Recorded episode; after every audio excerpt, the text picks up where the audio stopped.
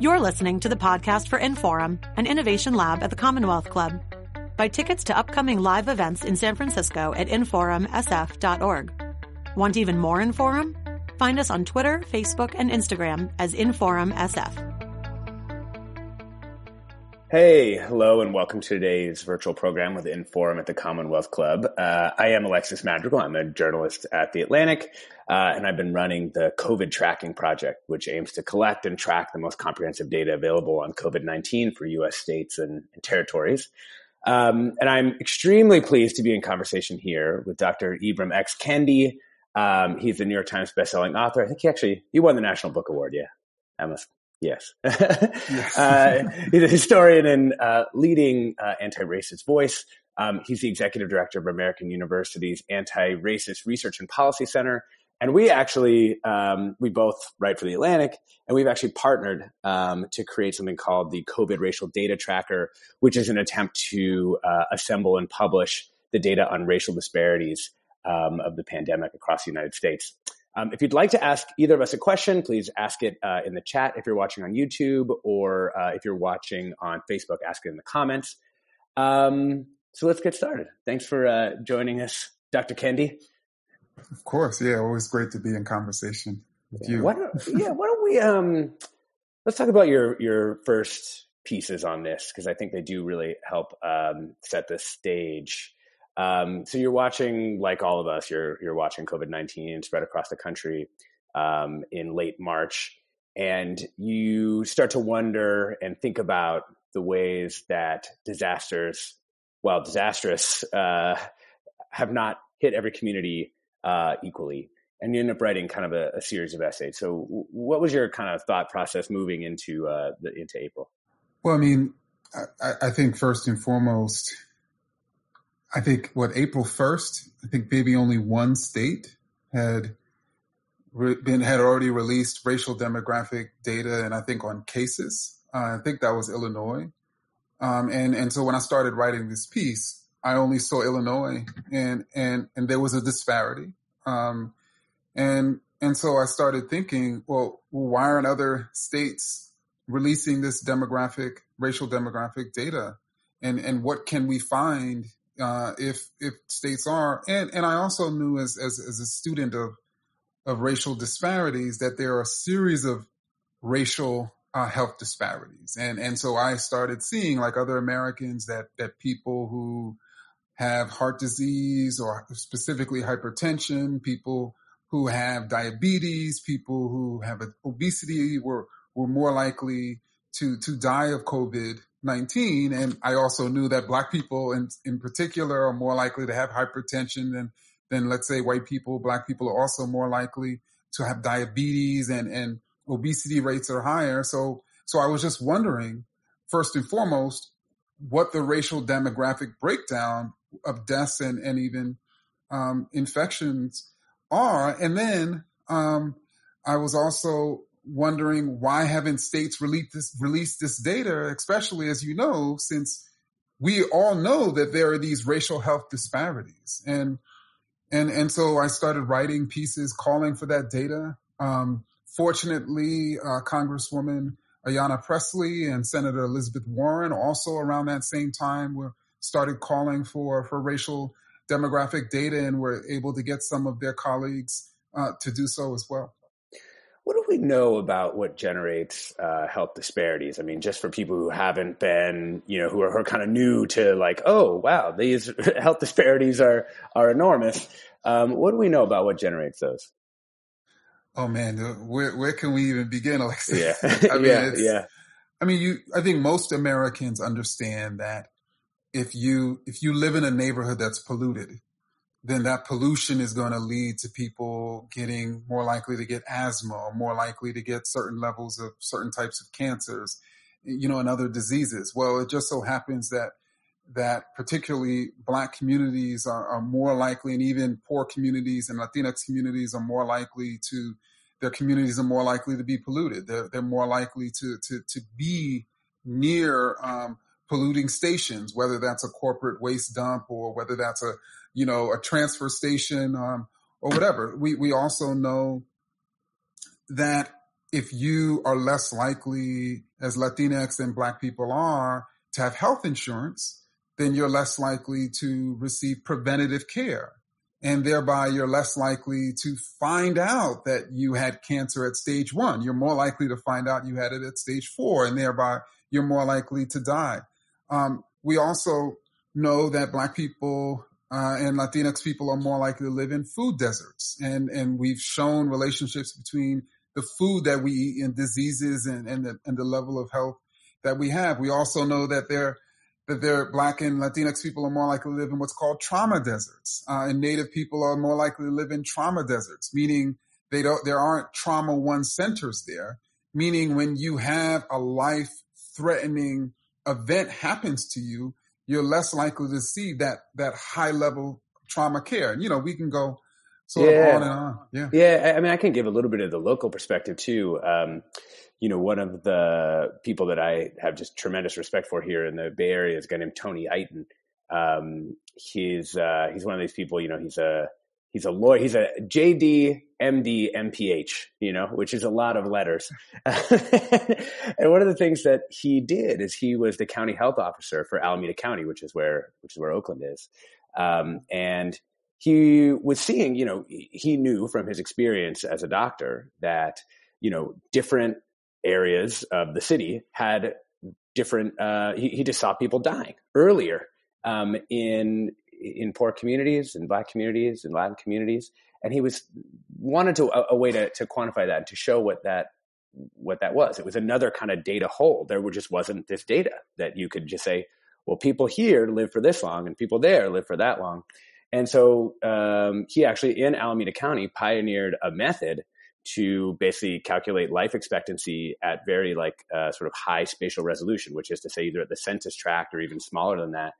Um, and what that showed first in Alameda County, but then eventually they extended the um, this method of analysis all across the, the country was that you know uh, for people who are familiar with the Bay geography, which I assume a lot of people are here at um, uh, Commonwealth Club, that you know people up in the hills, um, whether they were white or black, um, lived substantially longer than people who lived in the flatlands.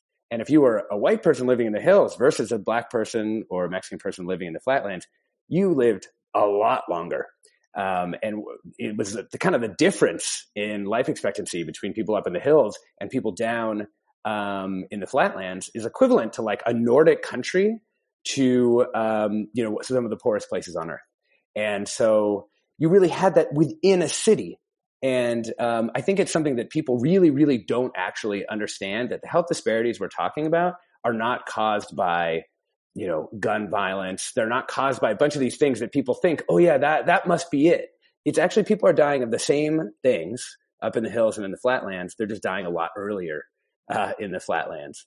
And um, I thought, you know, the second I read your your piece on April 1st and started thinking about this, I was like, oh wow, this this wave of disease that's sweeping the country is going to find some strongholds that it doesn't really get into, and then it's going to find all these other areas, all these all these lowlands that it is just going to wipe out. Yeah, and, and you know, to also speak to more, I remember when uh, Congressman Cummings passed away. Actually, wrote an essay for the Atlantic that sort of made the case that one of the greatest white privileges is life itself, precisely because of this reason.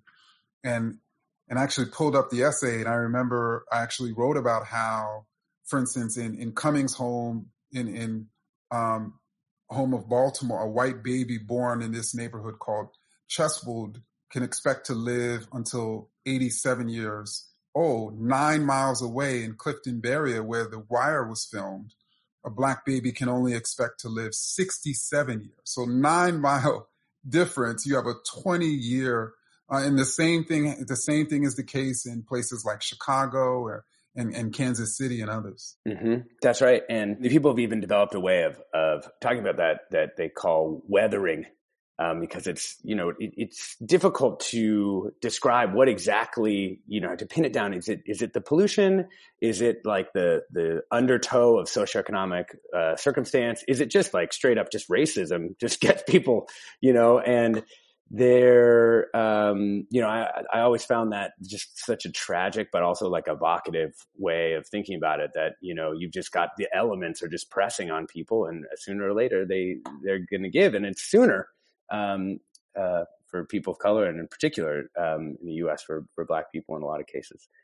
Um, what's what's different about COVID then? Is is there anything different about uh, COVID in the way that it's going to you know hit against these structures that we know exist? I think that the only thing it seems to me is different about COVID is is that we are we are talking about, or at least people are potentially beginning to recognize what I've been trying to call the racial pandemic within this larger viral pandemic. And so there's a recognition, at least, of these massive particularly death disparities and certainly even infection um, rates as well. And, and I think people are recognizing that. And, and for those of us who see that as a problem, there's, you know, recognizing that as a problem.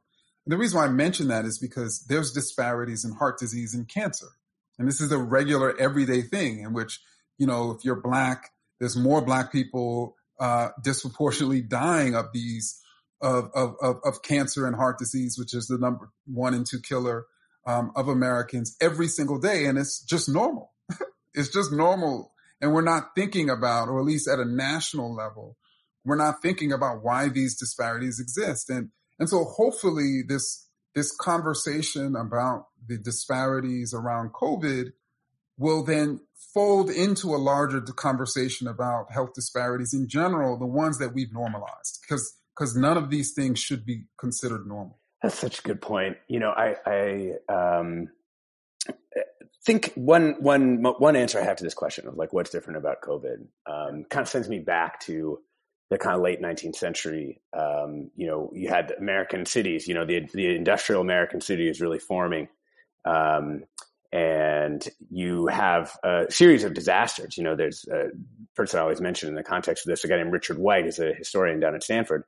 And, you know, one time I called him up, I was like, you know, why doesn't infrastructure get built anymore? You know? And he's like, well, how did infrastructure get built in the past? And I was like, I don't know. And he's like, basically it's disasters. It's like calamity. Like he, his, his basic causality for creating the sort of American city as we have known it with trash collection, granted uneven trash collection, with, with water systems, though, with fire, with all of the sort of, um, components of like a, a, of a modern city infrastructure.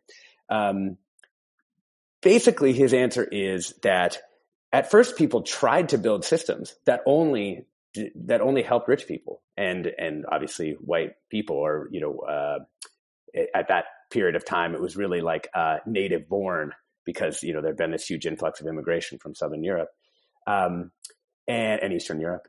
And so they tried to build just you know protection just for the, the, those strongholds the, the native strongholds but it didn't work because fundamentally fires and infectious disease cannot be controlled in that way. And so my only hope for this is not that like people will suddenly become less racist or as you say these health disparities have been persistent for so long and people have brought all the data to show that these things exist that it's not about like individual people taking responsibility that is in fact structural problems with the American system that lead to these outcomes, that people are being killed, um, you know, 10 and 15 years before, not because of their own behavior, but because of the, the world around them and the structures that we've set up and the policies that exist. And in this case, if we try to do that again, like people are seeing at these meatpacking plants with a bunch of like undocumented and like Latin workers there who they were forcing to go into the office. It was already a dangerous occupation.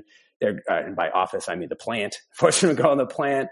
And now there's huge outbreaks in all the towns where there were meatpacking plants, and not just among the workers, and not just among, uh, you know, the Latins who were working there, but among everybody, because that's how infectious disease works. And so there is like this opportunity, I think, to show people how these disparities do hurt us all um, whether you're Mexican, whether you're black, like that, that these, this American society has to deal with this, um, as a whole.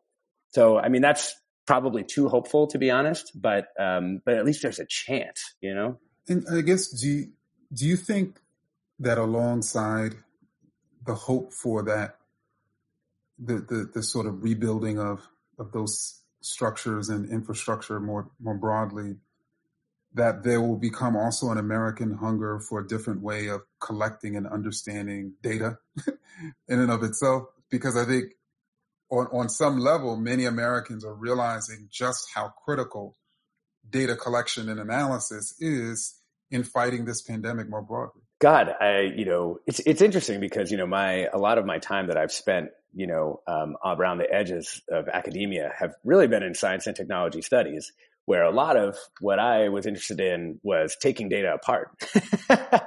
you know, a lot of what I was usually doing was being like, you see this data and these summary statistics that were generated by the government. Well, here's why they're, you know, and, um, and there's a reason for that. You know, uh, here, um, here in Oakland, a lot of my work has been with a woman named Margaret Gordon, uh, who's an environmental justice activist. And so a lot of how I interacted with her and came to understand her worldview and really and, and, came to really believe in it was just that many of the statistics were designed to mislead people about uh, what was going on. You know, you put one air quality monitor in up high in the air and down, you know, away from where people actually live and all these things, and you can make the air quality in a place look a lot better than it actually is. Um, so what I, you know, what is required is a sort of more honest data, I would say, you know. Um, and one thing, you know, that I think about our collective project is that, you know, it kind of does take that lesson of the environmental justice movement, which oftentimes was like, sure, there's this data, but we're also going to create our own over here. We're going to have our own um, air monitors down here on the ground. We're going to make sure that we're not just counting on the statistics that are generated at the different levels of government, but that we're going to we're going to compare them to each other. We're going to play one governmental body against another to make sure that we can get a full picture.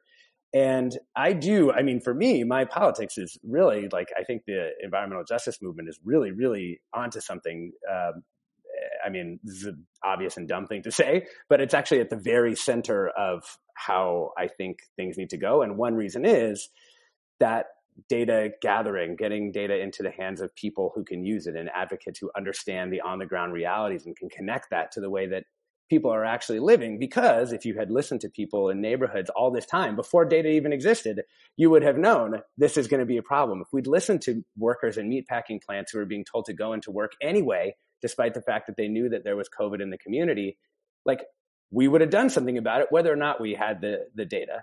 And so I think for us and for the nation, I don't know how often data changes people's minds on its own, but there's something in the process of the data and the meaning when they when they do align.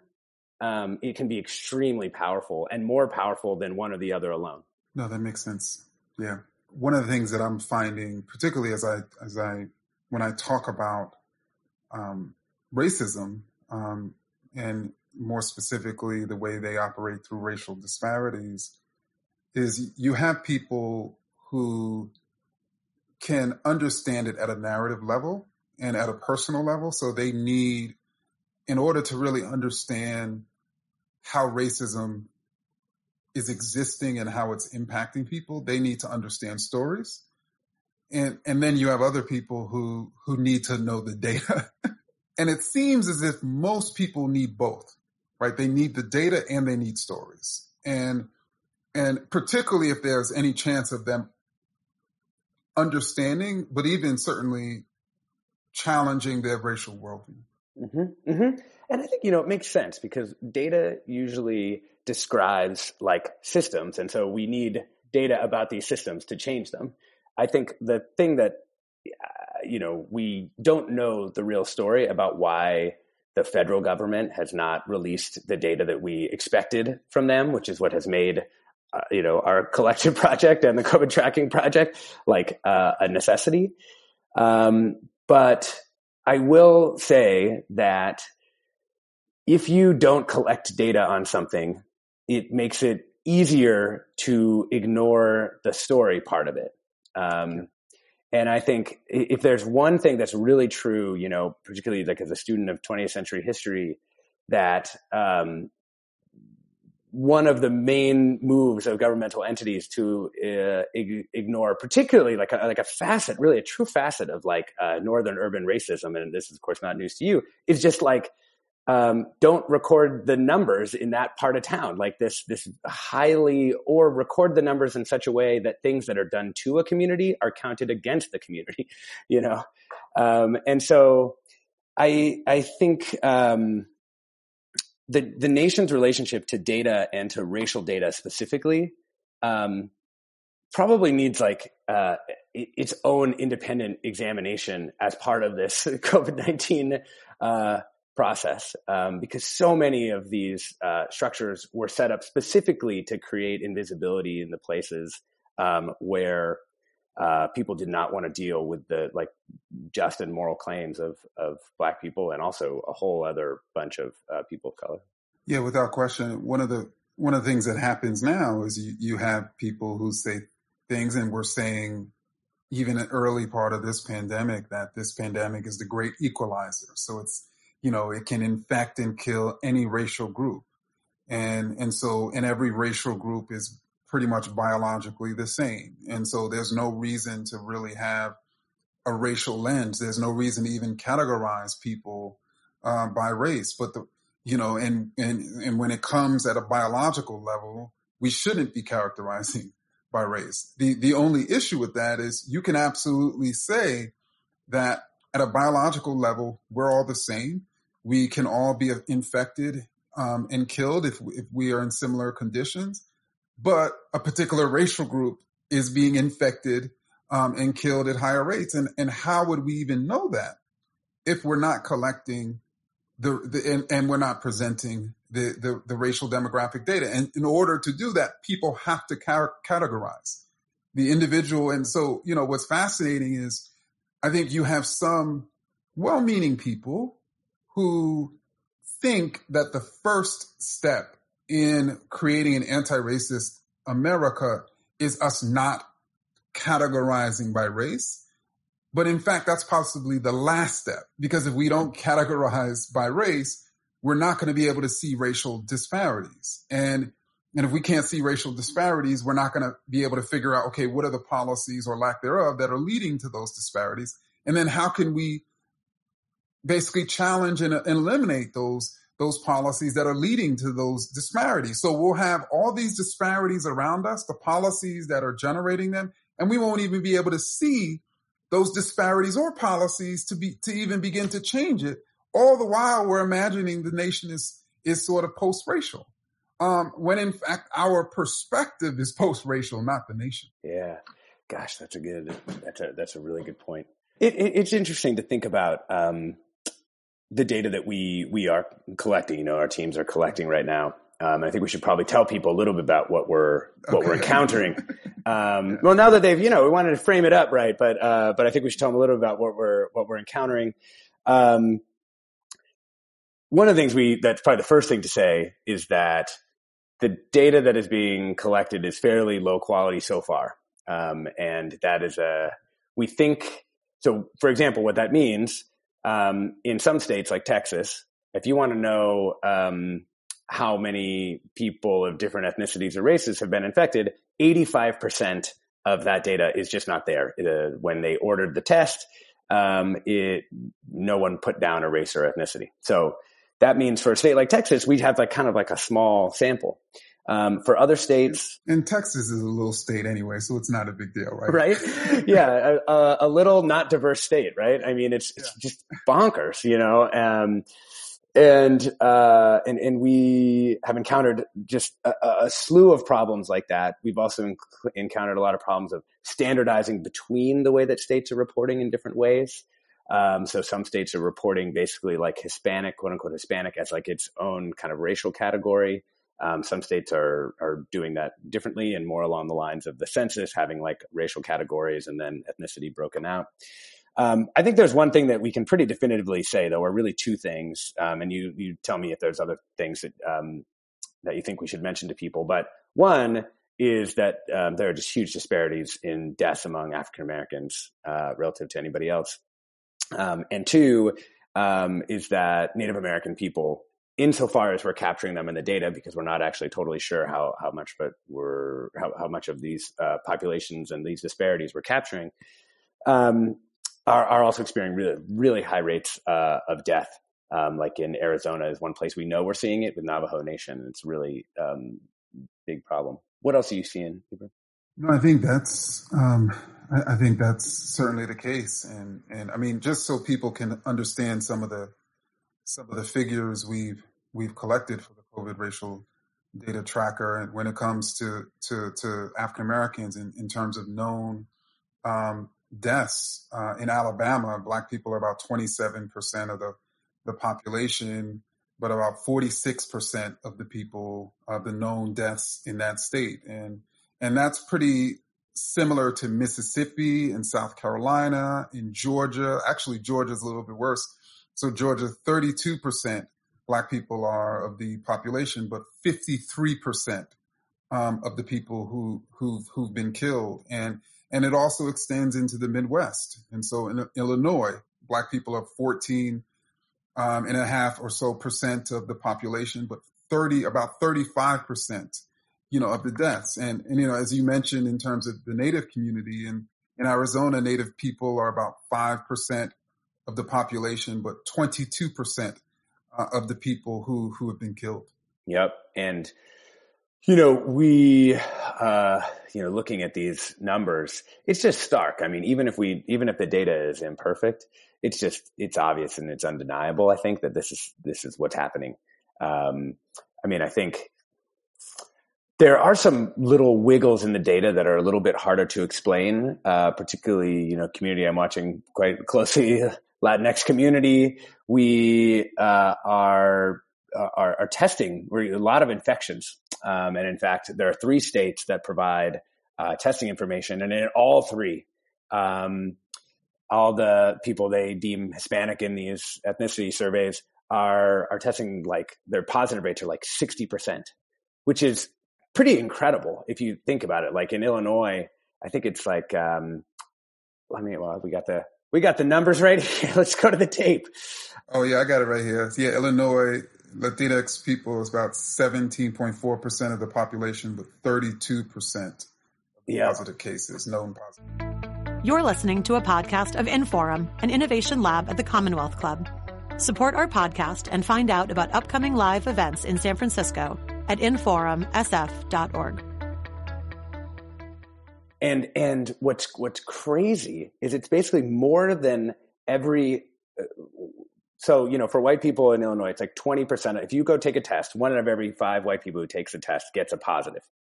For the Latinx community, it's like every other person who gets a test gets a positive. And I think that speaks to a couple of different things. One is just sort of differential access to healthcare um, you have people who are not going in to get a test unless they are absolutely sick, you know? Um, I think it also probably um, speaks a little bit to the way that the the undocumented community's relationship to the healthcare um, system. You know, Illinois has got a huge Mexican population, and um, you know, in some of these workplaces in particular that have been major sources. They, the, the, what's really the super spreading here isn't people, it's actually workplaces. It's, certain workplaces are the super spreaders. And um, a lot of those places have crowded, bad conditions where they keep lots of people in together. I mean, everything you would associate with a sweatshop and that kind of work um, is it's it's the opposite of social distancing, and it's why a lot of people are getting sick. Um, and so I think one of the other things that's happening is it's spreading through these workplaces, um, just in the way that it's spreading through long-term care facilities, or you know another thing that we're both pretty concerned about, which are like the prisons and jails in this in this country. Do you want to talk a little bit about that too, like what we're seeing on on prisons and, and jails? I mean, it's just first of all, I mean, black and black and Latinx people make up about last I checked about two thirds um, of the incarcerated population, which is about double their um, national population. And I mean, you know, I think the first major prison in which people started seeing um, a large outbreak was in Rikers, um, you know, Rikers Island, and and so those cases and and and and and so yeah, all over the country, we're we're seeing you know prisons. And actually, one of my early essays um, called "What What the Racial Data Show," I, I not only wanted to talk about the the disparities that we knew at the time, um, but but also to think through the places where or the communities in which there's potential for a large um, spread. And, and so I talked about the undocumented uh, immigrants. I, I, talked about incarcerated people. I talked about the homeless population, which of course is a major issue in, in, in California. And then I also talked about the, um, as, and we're seeing this now, you know, people who live in, in senior citizen um, homes and assisted living facilities. And, and so when we're thinking about even that population of people who are living in those in nursing homes and assisted we're actually talking about an overwhelmingly white population and so i think in the in the piece something about three and four people who are in assisted living and nursing homes are white and and and, and they're being slammed um, and and i actually suggested that uh, for white americans that may be the most difficult place to be right now. So no other place are the disparities so massive for white people, uh, seemingly as they are in, in assisted living facilities.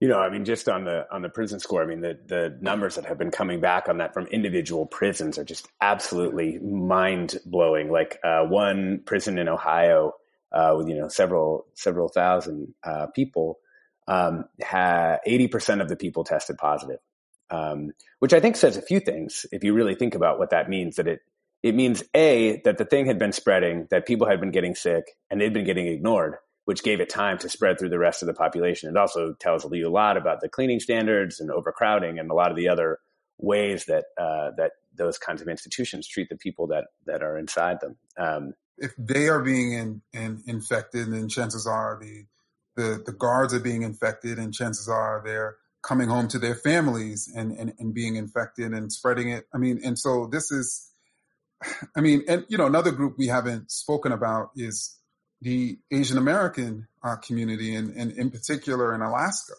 Uh, uh, the Asian population is about six and a half percent, but their their their uh, positive case rate is double that. Uh, I think it's also doubling in in, in Tennessee. Um, even the native Hawaiian population in, in certain places are are you know faced with a pretty sizable disparity. So we're seeing this really all over. And I think what's critical about our data, the COVID racial data trackers, is people can see okay what racial group in what state is is really being impacted, and and you know with the hope that that the advocates in that state can really lean on this particularly you know vulnerable population.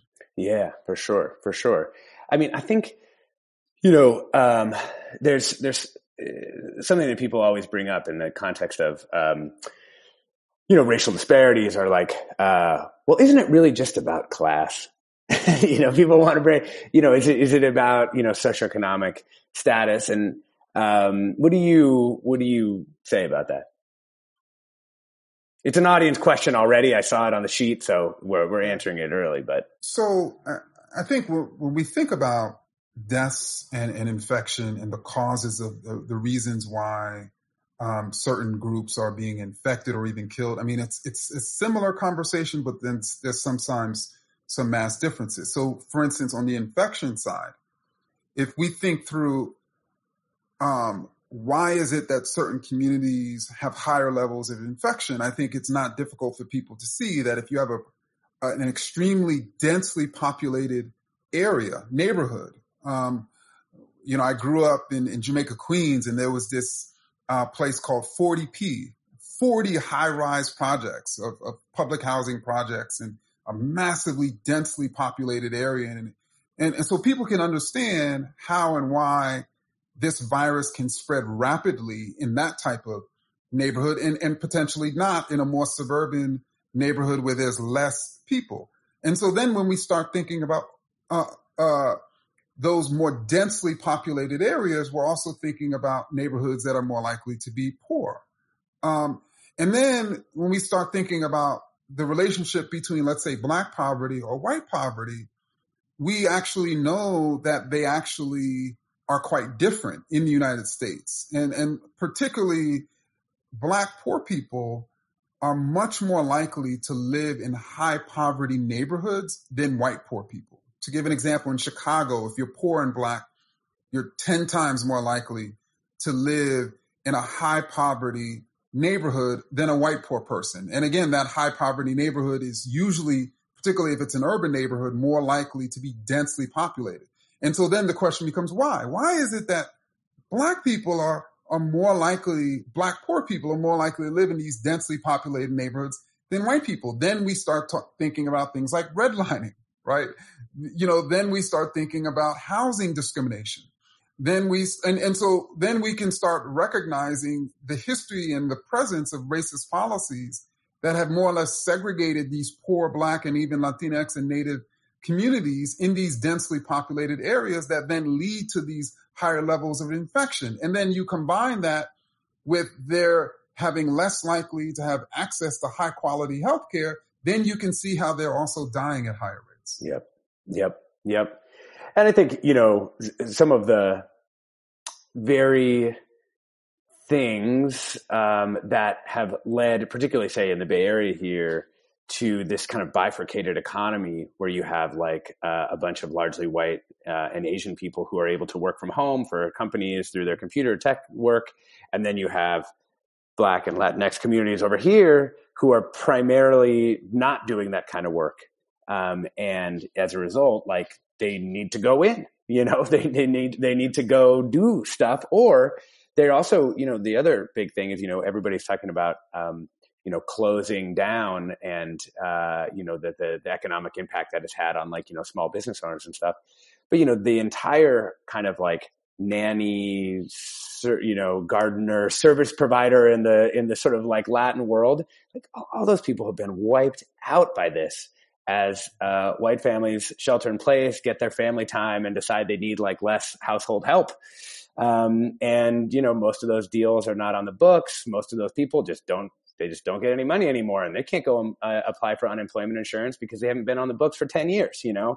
And there's all these different ways in which people then uh, someone like that is then forced back out into the uh, the working world or out into the world to try and find work and, and do other kinds of things. And i i think um, yeah both like the structural aspects that you were talking about and also just like the little the way that that you know is is playing out in COVID nineteen is kind of exactly what you would expect. Like I don't think there's really been very much surprising about that. The only little wrinkle in the data that maybe is is a little different, and there's there's hints of this in the other um, uh, the other health literature as well, is that even though the Latin community is getting hit pretty hard infection wise, death rates are actually quite low, um, and one thing we'd really like to be able to answer, but we don't have the data to answer, is it's be, is that because of the sort of age structure of those populations? So if we know that um, you know those communities are substantially younger than um,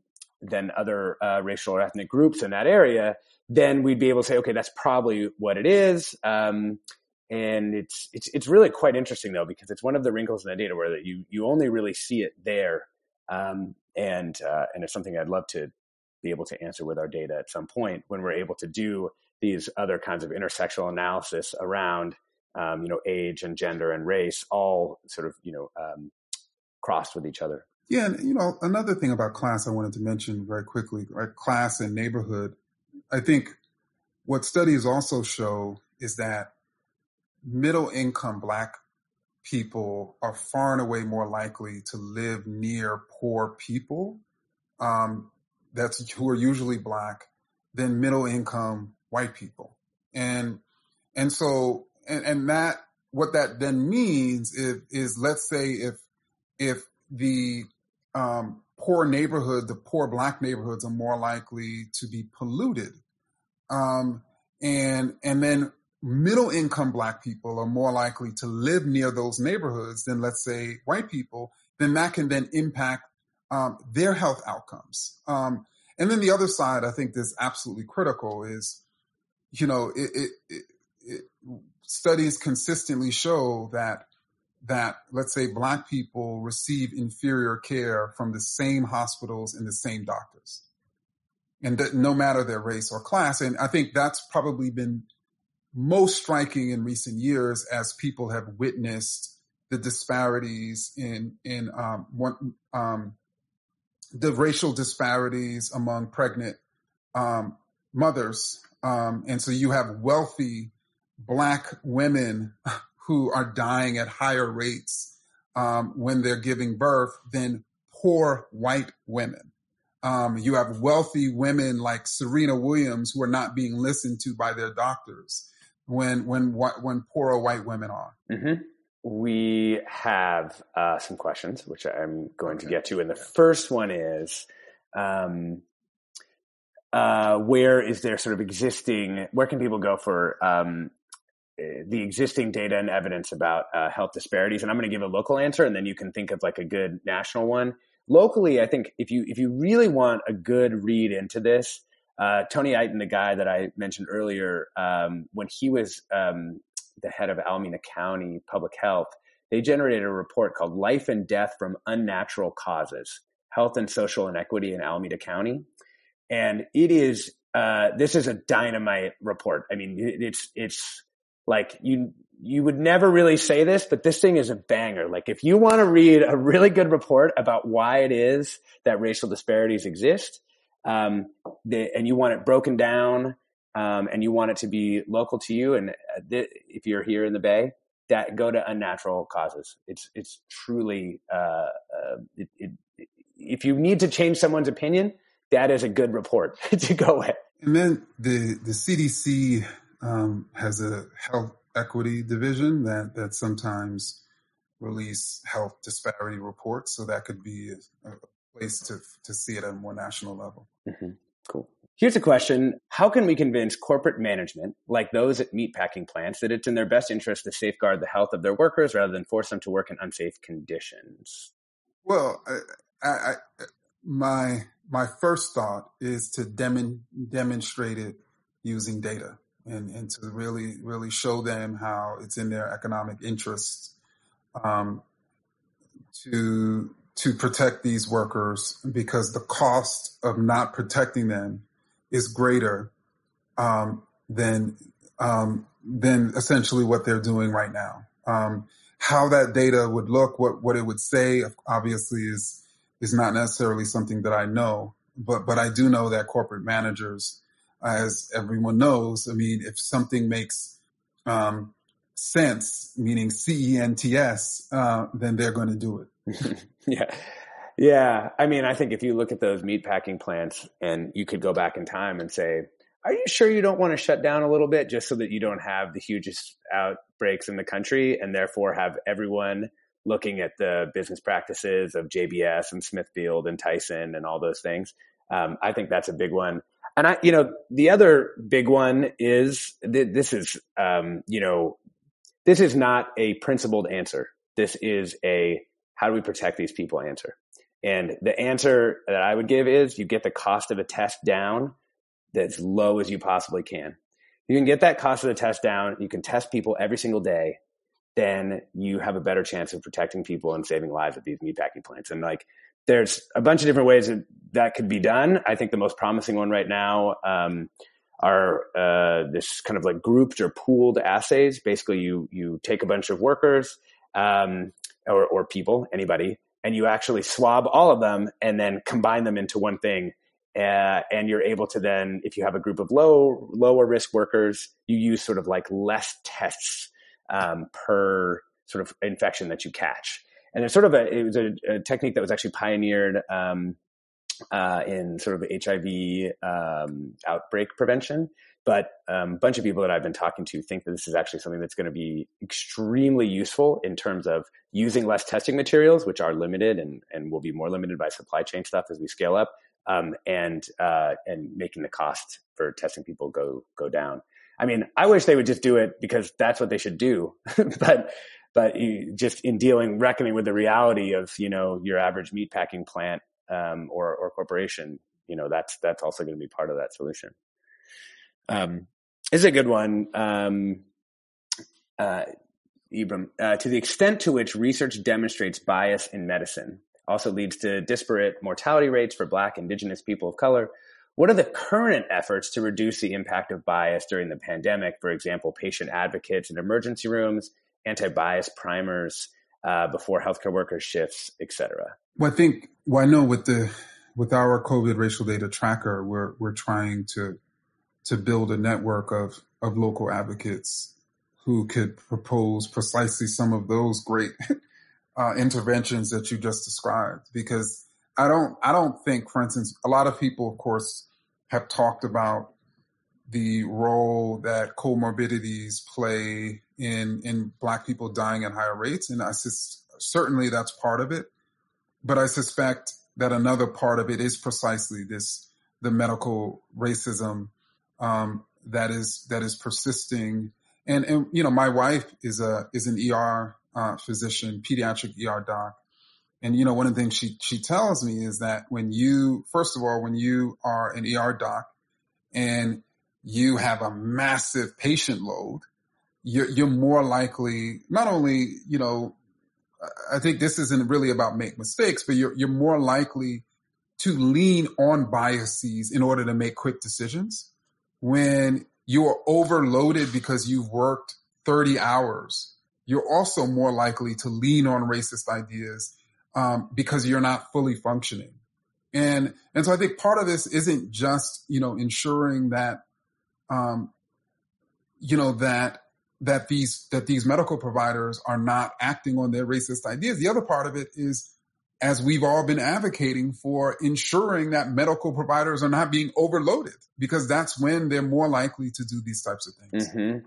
And I think there's some COVID specific things that are very difficult in this, right? People are dealing with a bunch of situations they haven't encountered before. They're dealing with them in high volume and, um, and there aren't great standards of care yet, it seems like, or at least the standards of care are in flux. Um, and I think in particular, you know, a lot of this stuff around, well, you can't be admitted into the hospital unless you have this kind of blood oxygen level, but then discovering that actually maybe there were other things going on. I mean, one of the stories that, uh, you know, I've heard here um, in the Mexican community is uh, sort of a, a a, a, woman who got turned away many times, told just to just go home, you know, just go, went into the uh, hospital. They were just like, no, no, no, yeah, you're fine. You you may have this, but sorry, no, we're not going to admit you here, whatever, whatever, whatever, and just like back and forth, back and forth, back and forth. She's like, I feel like I'm going to die here, and you're sending me home. Like, what is going on here? Um, goes to a different hospital. In this case, it was UCSF. Um, and they admitted her instantly and were like, of course, you need really serious medical care here. And the, just the, the basic fact that the same person in the same day with the same presentation at one place would have care like this and at the other place would have care like that. I mean, kudos to UCSF for doing this, but just the very fact of that variability um, strikes me as uh, just, just a huge problem, and for exactly the reason that in these times of uncertainty, what do, where do people go? They reach, they reach into the racist handbag and, instead of putting it into a more analytical framework that might allow them to check their biases. So it's tough. Um, let's take a couple more of these questions here. Um, um, oh, this is interesting. You know, um, uh, uh, there's a lot of questions. This is a good group because what they want to know from us is what do we do to change these to the disparities? You know, a couple different people. The causes are familiar, so what can we do about it? You know, where do we go from here to change the disparities? So, so I think I think that this really two answers to this. There's the short term um, answers of what we literally can can potentially do during the pandemic, and then what we should think about sort of long term. And so when we're thinking long term, we're, we're thinking about some of those structural conditions like that I that we've mentioned earlier, like the density, um, you know, of public housing or the uh, closeness to or the people being forced to live in polluted areas. Those are obviously not things we can we can change overnight. But what we can do is say, you know, this particular racial group in this state or in this county is being infected or killed at a higher rate than any other racial group. And we can figure out ways to ensure that every single member of that racial group knows. We can try to figure out why that is the case and we can make interventions in real time. We, we, we can and, and so there, I think that's what we should be thinking about. And that's how we can then use the data um, to to make those those interventions. We of course should be ensuring that that the same that that those communities that are overloaded with patients, um, who specifically seriously ill patients, that they're that the hospitals are not turning those people away. I'm I'm just personally very quickly very concerned about Southwest Georgia, which has one of the highest um, per capita death rates in the country, and a lot of them are around these five counties around Albany, Georgia. And my wife's um, family is is from there, and the availability of doctors there hardly compares to the availability of doctors in New York City, which also has a massive outbreak. And and so what are the ways in which we can bring more healthcare resources to these specific places with the largest outbreaks, particularly that have racial disparities as well? That's right. Yeah. Um, you know, I think one thing you can do, um, we have, if you go to covidtracking.com slash race, um, you will see that there's a, a place that show that tracks how states are, are reporting these things. Um, and you can see that, um, you know, a lot of states are doing a lot better. Um, like that is to say, what we really want from them is to be, uh, you know, reporting racial and ethnic breakdowns of cases, of deaths, and of and of testing. Um, and you can see that very um, few states are reporting nothing now, but also many are not reporting uh, completely um, either. And so if you want to get in contact with people from those, from those states, you know, a governor, you know, somebody who, you know, in a public health department who can help shake that data free. Um, we would love you to do that. Um, I mean, there is one thing we found is, you know, um, a wonderful man on Ibram's team basically shook down the state of Maine um, in order to get the racial data out of them. Um, and and they they agreed to do it, and then they did it. Um, and it's it's actually surprising how much um, traction we've been able to get in getting states to release more data. Um, in part because I think maybe they think that if they do it in response to a place called the Anti Research Policy and Research Center, um, research and policy center, sorry, then they, they, it's sort of unassailable. They're like, hey, listen, the ARPC asked us to do it, and so now we put it out. Um, but it's uh, you know, there's a lot of people who initially didn't really want this data to be to be released. Um, and one thing that I've always found curious is most of the opposition that we've encountered for releasing this kind of data comes from people who, in all other ways, want all the data released. Um, and that says to me, maybe there's some other ideological thing that's going on there, you know, aside from, you know, just an interest in, in, you know, uh, in data. Um, um, let me see if there's one, one last question. If not, I, um, nope, we're good. I think we um, should go. There is one last thing to do though. Um, at the end of these, they like to have us say the 60 second answer to the thing they would do to change the world? I, I think for me, it would be two things. That first, that everyone, when they see a racial disparity, they don't see what's wrong with a particular racial group. They try to figure out what policies could be causing those disparities, and those policies that are leading to those disparities are classified as racist. And, and so instead of us currently having this breakdown in which you need racial language in the dis, in the policy or you need some sort of smoking gun of intent, very simply, if a policy is leading to racial inequity or even injustice, it is racist. If it is leading to equity and justice, it is anti-racist. And and and and when we see disparities and inequities, we're seeing racism. If if it was if we were able to simplify it to that, I think we could uh, transform uh, uh, this country. I'll give you I'll give you mine, which is not not unrelated.